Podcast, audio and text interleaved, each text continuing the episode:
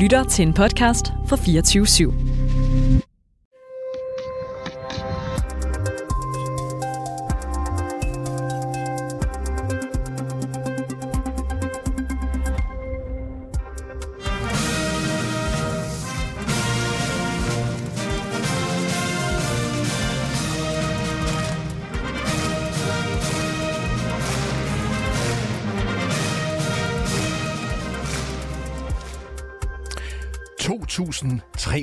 Mennesker står og klapper i takt. De fleste er klædt i sorte jakkesæt eller en militæruniform, og alle bærer de mundbind og røde identitetskort på brystet. Vi er i folkets store hal på den himmelske fredsplads i Kinas hovedstad Beijing. Det enorme rum ligner lidt af en teatersal med sine store balkonger og en scene, hvor der dog også er rækker med sædepladser. Hovedpersonen, den kinesiske leder Xi Jinping, træde ind på scenen afmålt vinkende med de højst rangerede i det kommunistiske kommunistparti bag sig. Distinguished delegates. The 20th National Congress of the Communist Party of China now officially begins. Det kinesiske kommunistpartis 20. partikongres begyndte søndag, og Xi var den første på talerstolen med en åbningstale om tingenes tilstand og hans visioner for Kina. 同志们， Comrades, 现在我代表第十九届中央委员会 on behalf of the 19th Central Committee of the Communist Party of China, I will now deliver a report to the 20th National Congress. 第二十次 du lytter til konfliktzonen, hvor vi i dag ser nærmere på den kinesiske leder Xi Jinping og hans magt. For ved partikongressen, der strækker sig over den næste uges tid, vil Xi efter alt at dømme blive udnævnt til at sidde en tredje periode som Kinas leder. Noget, der ikke er sket siden Mao Zedong, der grundlagde Folkerepublikken Kina. Mit navn er David Træs. Velkommen til konfliktzonen.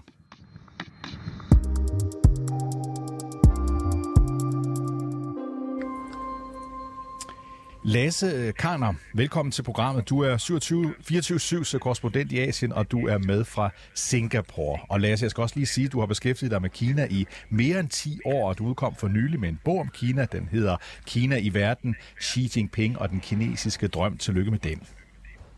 Jo, tak. Lad os lige starte med at slå fast øh, her til at begynde med, hvor stærkt står Xi Jinping egentlig her ved den 20. partikongres? Det korte svar er, at han står utroligt stærkt. Ikke? Han har haft magten i, i 10 år nu, og han har brugt den ret kynisk på at styrke sin egen magtposition internt i partiet, og på at rydde ud blandt dem, som kunne udgøre en, en potentiel politisk trussel imod ham.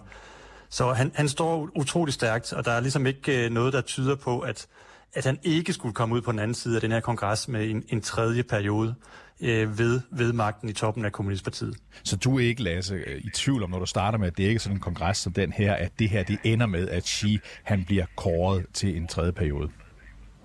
Ej, det vil være ufatteligt overraskende, det må man sige. Det, det, er der ikke, det er der ikke noget som helst, der tyder på. Man skal selvfølgelig aldrig sige aldrig i en kinesisk kontekst, men der er absolut intet, der tyder på det. Nu er der jo fem år mellem med hver partikongres, og ved den seneste i 2017, der blev Xi Jinpings magt allerede konsolideret, da man i forfatningen fjernede den maksimumperiode for, hvor lang tid man kan sidde. Øh, det betyder, at han i princippet nu kan sidde på magten resten af sit liv. Øh, er det rigtigt, øh, Lasse? Ja, det er det, men, men nu er det faktisk sådan, at den der øh, øh, max-term, som blev, øh, blev annulleret, det var for præsidenttitlen. Det vi har med at gøre her nu, det er jo øh, det er partiet, og det er selvfølgelig lidt det, det samme, når man kan sige, at i en kinesisk kontekst, det er at sige jo både præsident for staten, og han er leder af partiet. Men i forhold til partiet, der var der ikke nogen øh, maksimum grænse før. Øhm, men det, der ligesom har været øh, normen, i hvert fald i, i, i forhold til de ledere, der kom inden ham, det var, at man sad i to perioder. Men hvis man kigger på det over en længere historisk periode, så vender vi måske øh, endda faktisk bare tilbage til noget, der, der er mere af normalen i, i kinesisk øh, politik. Fordi der har vi jo set meget stærke ledere, der har siddet i meget lang tid. Så måske er det egentlig bare der, vi er på vej hen igen nu. Hvad med den her partikongres, som så er startet i, i går søndag? Hvor vigtig er den for Xi? Ja, men den er selvfølgelig utrolig vigtig, fordi man kan sige, hvis han sætter sig igen på, øh, på toppen af hierarkiet, jamen så kan han jo sådan set også tage en, en fjerde eller en femte term, hvis det er det, han gerne vil. Altså så er han ligesom, så har han skabt præcedens for, at han kan sidde på livstid, hvis det er det, han vil. Så, så i den forstand kan man sige, at, at den er helt afgørende. Og, og så må man jo bare sige, at det er den største politiske begivenhed i Kinas politiske system, så det er selvfølgelig utrolig vigtigt for ham. Og mange sad selvfølgelig og så med, da han holdt sin øh, åbningstale søndag. Det gjorde du selvfølgelig også, Lasse Karner. Hvad, øh, er der noget i den tale, hvor du sidder og lytter med på, der indikerer, at han går efter at få endnu mere magt, end han allerede har? Altså selve, selve talen er, er ikke noget, som han lige, øh, lige selv har, har skrevet her i, i perioden op til. Det er, det er sådan en større proces, som er en del af hele det her ritual, som kongressen er som faktisk starter øh, nærmest et, et år, op til et år inden, hvor, hvor hele den her tale den bliver kørt igennem, og der bliver lavet udkast, som bliver sendt igennem forskellige partiorganer. Men siger han sidder så selv i selve øh, den gruppe, som laver den her tale, så han har selvfølgelig stor indflydelse på det. Men det er hans rapport om, over hvad der er sket, og hvad de gerne vil have, der skal ske fremadrettet. Så der er sådan en fast skabelon over, hvad man skal igennem i sådan en, en afrapportering her. Så det er ikke, fordi han går ind og holder en, en, en pep-talk, hvor han taler sig selv op. Det er mere et spørgsmål om, at han går ind og, og leverer den kommunistiske ledelses samlede, øh, hvad skal man sige, tale til nationen. Så der, er ikke, der var egentlig ikke så meget overraskende nyt i selve talen, men der var en masse af de samme ting, som ligesom understreger, at han vil fortsætte det, han stadigvæk, øh, øh det han står for, og det vi ved, som, som han er, er, det politiske projekt, han ligesom er, er, er en del af og har sat i gang allerede. Og så hæfter jeg mig ved, øh, Lasse Karner, at han øh, refererer i talen øh, til det, han siger, han har fjernet alvorlige skjulte farer i partiet. Det er altså Schies ord. Hvad betyder det?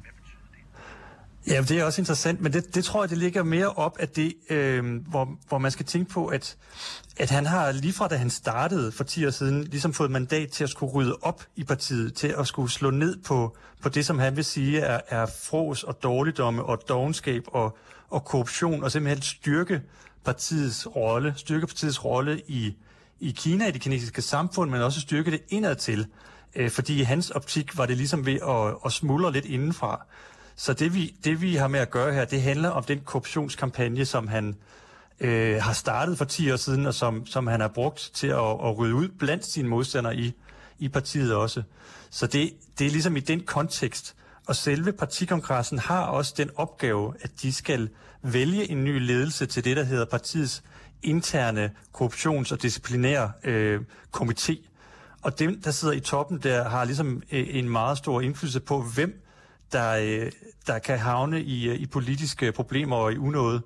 Så, så det er også et spørgsmål om, at han ligesom prøver at sætte sig på den post og sige, at det er så mig, der bestemmer, hvem der, øh, hvem der kommer i problemer her. Nu siger du, det er ham, der bestemmer. Det er vigtigt for ham at notere, at det er mig, der bestemmer. Men du sagde også før, at der sådan var så nærmest et kollegium, der har siddet og skrevet den her tale.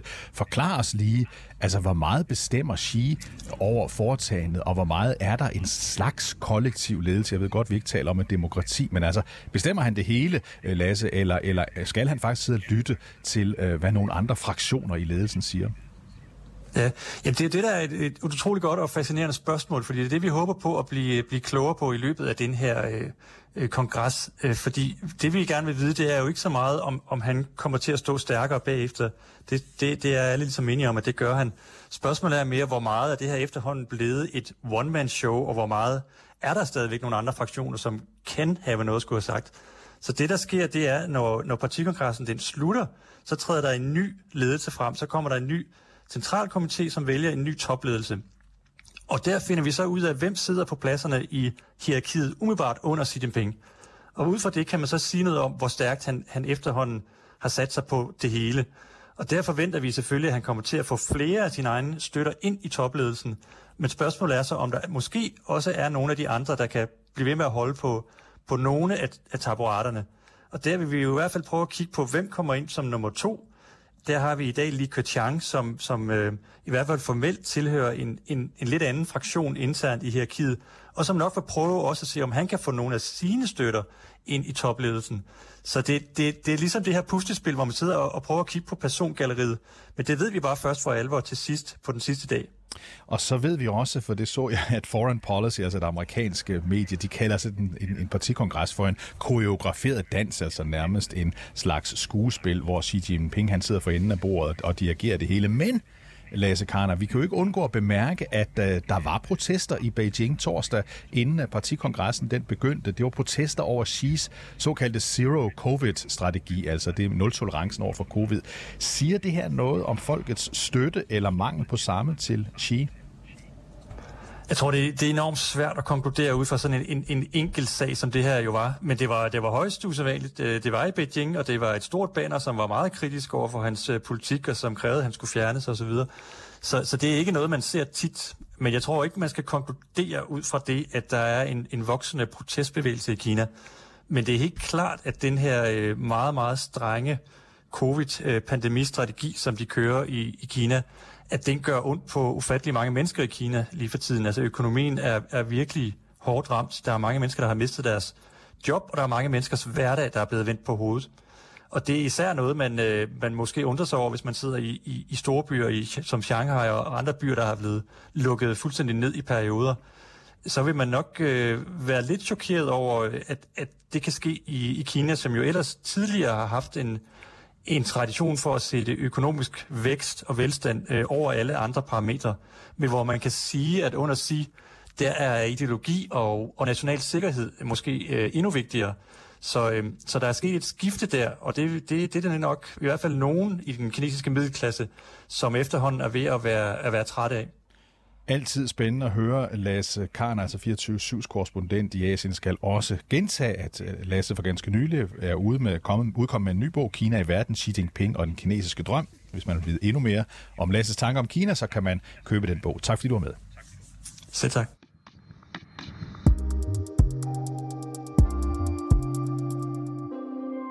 Vi har fået besøg af en uh, anden gæst i studiet nu, nemlig, uh, nemlig Kasper Wigman. Velkommen til programmet. Tak skal du have. Uh, du er sinolog og leder af den uh, danske Kina-tænketank Think China ved Københavns uh, Universitet. Hvordan kan den her partikongres være med til at manifestere Xi Jinpings magt yderligere? Måske ligefrem give ham en uh, diktatorlignende rolle? Øh, jeg tror, man skal passe på med at kalde ham en diktator, fordi han har rigtig, rigtig meget magt, og han er udpeget af partiet, men det er også partiet, der giver ham den magt. Altså det skal man også være, være ret bevidst om. Så der er en eller anden form for enighed i hvert fald omkring, at Xi Jinping er ham mand, der skal stå i spidsen for partiet og ligesom forme partiets brugspids udadtil. Men han har taget ret meget magt til sig. Det har han gjort de sidste 10 år. Han har siddet ved magten og bliver måske også ophøjet. Altså hans tankegang er blevet skrevet ind i partiforfatningen. Han er ophøjet på niveau med Mao og Deng Xiaoping.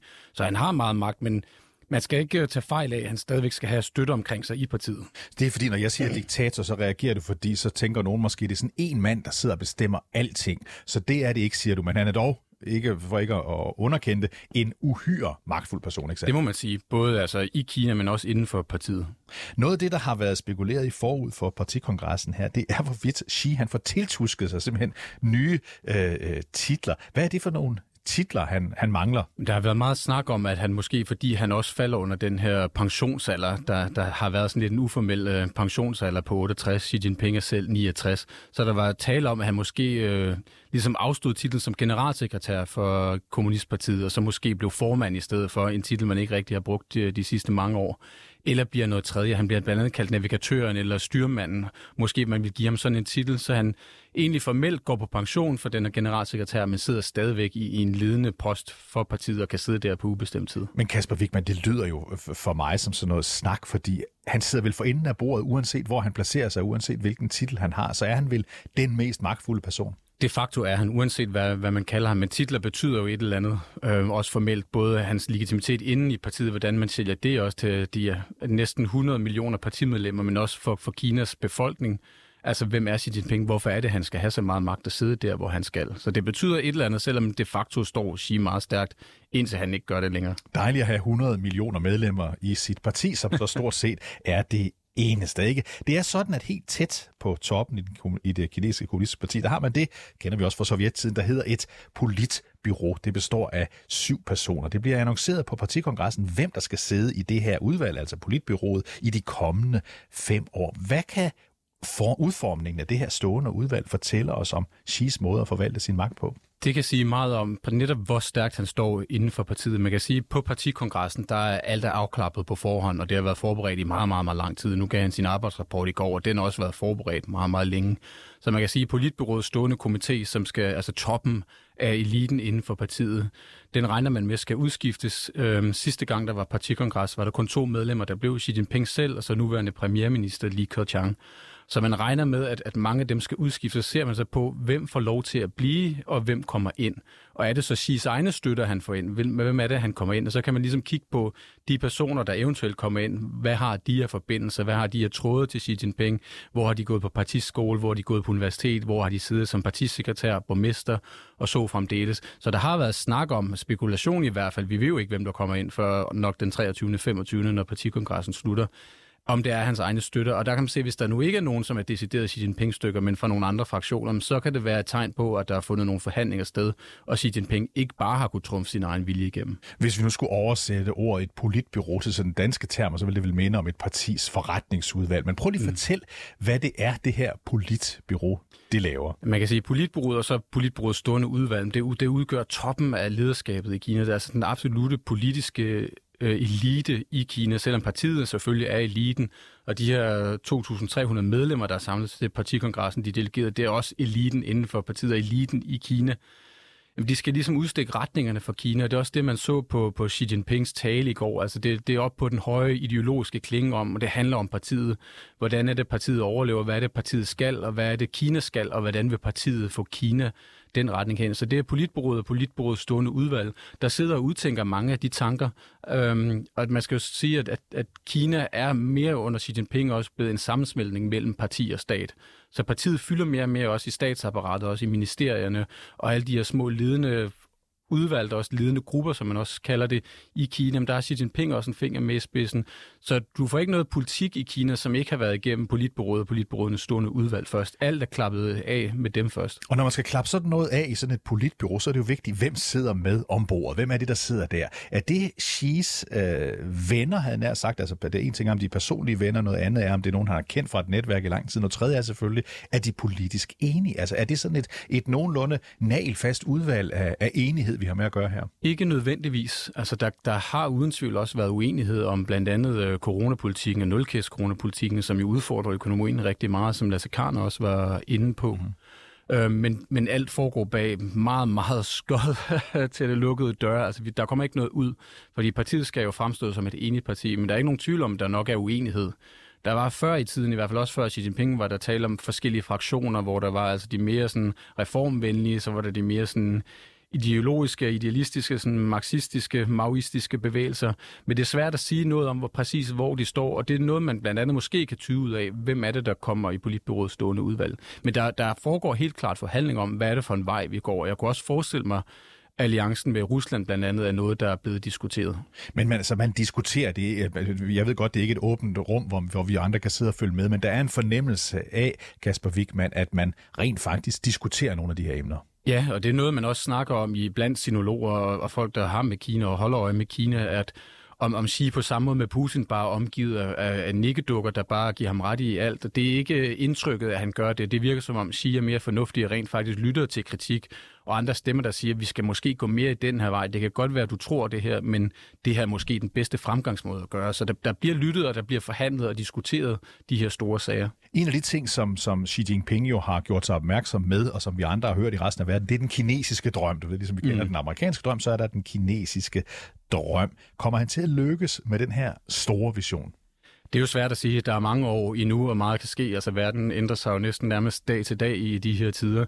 Han er jo især meget, meget udfordret af økonomien, og det er uden tvivl noget, der virkelig bliver diskuteret nu, hvor coronapolitikken, som Lasse sagde, trumfer økonomien, som ellers altid har været det absolute ypperste, man ikke piller ved.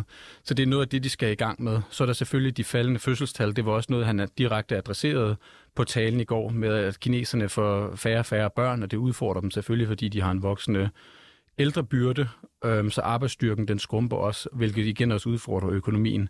Hvordan de vil løse det, det er, så, det er så svært at sige, men det er nogle af de ting, de er opmærksom på, hvordan de skal altså komme i mål med det, fordi ellers så kan man ikke realisere den kinesiske drøm og realisere, at Kina bliver en mellemindkomstland, fordi de er så udfordret på økonomien lige nu.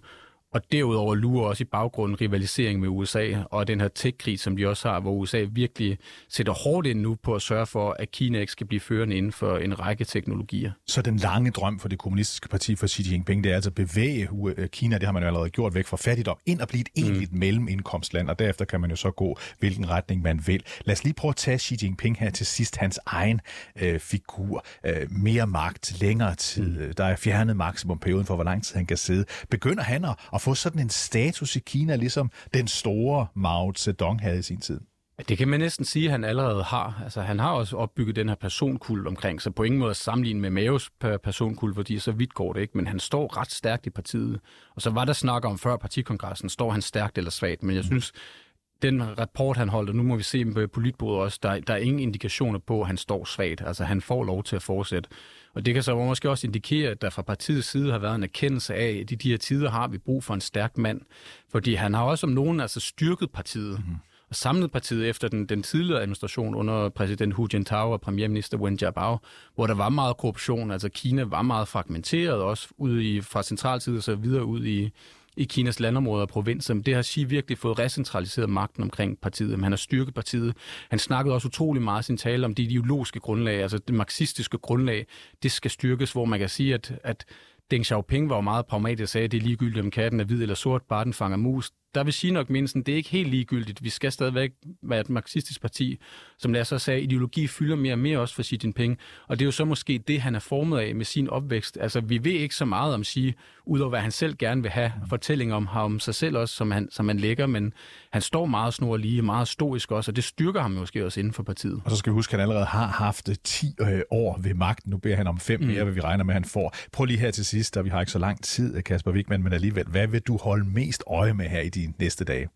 Øhm, altså det, det er helt klart, det er politbyrådets øh, stående udvalg at se på, hvad, hvem er det, der kommer til at udgøre toppen af lederskabet, og hvordan har de forbindelser til Xi Jinping. Er det spændende at sidde og følge det her? Altså, det er jo sinologernes juleaften, kan man sige, med et glemt øje. Jeg synes, det er vanvittigt spændende, selvom alt er orkestreret og lukket. Ja, det, fordi så leder du efter de steder, hvor der er noget, der er spændende, ikke? Ja, og alle sidder lige nu og analyserer arbejdstalen igennem til mindste detalje for at finde ud af, hvad er hoved og hale i det her. Tusind tak, Kasper Wigman, altså sinolog og leder af den danske Kina-tænketank Think China ved Københavns Universitet. Tak fordi du var med. Selv tak. Du har lyttet til dagens afsnit af Konfliktzonen 24-7's udlandsmagasin. Mit navn er David Træs, og holdet bag programmet det er journalist Sofie Ørts og redaktør Christine Randa. Du kan lytte til programmet, hvor vi hver dag altså tager et stort udenrigspolitisk øh, emne op. Det kan du direkte mandag til torsdag fra kl. 8 til kl. 8.30, men du kan selvfølgelig også finde os og programmet på din podcast.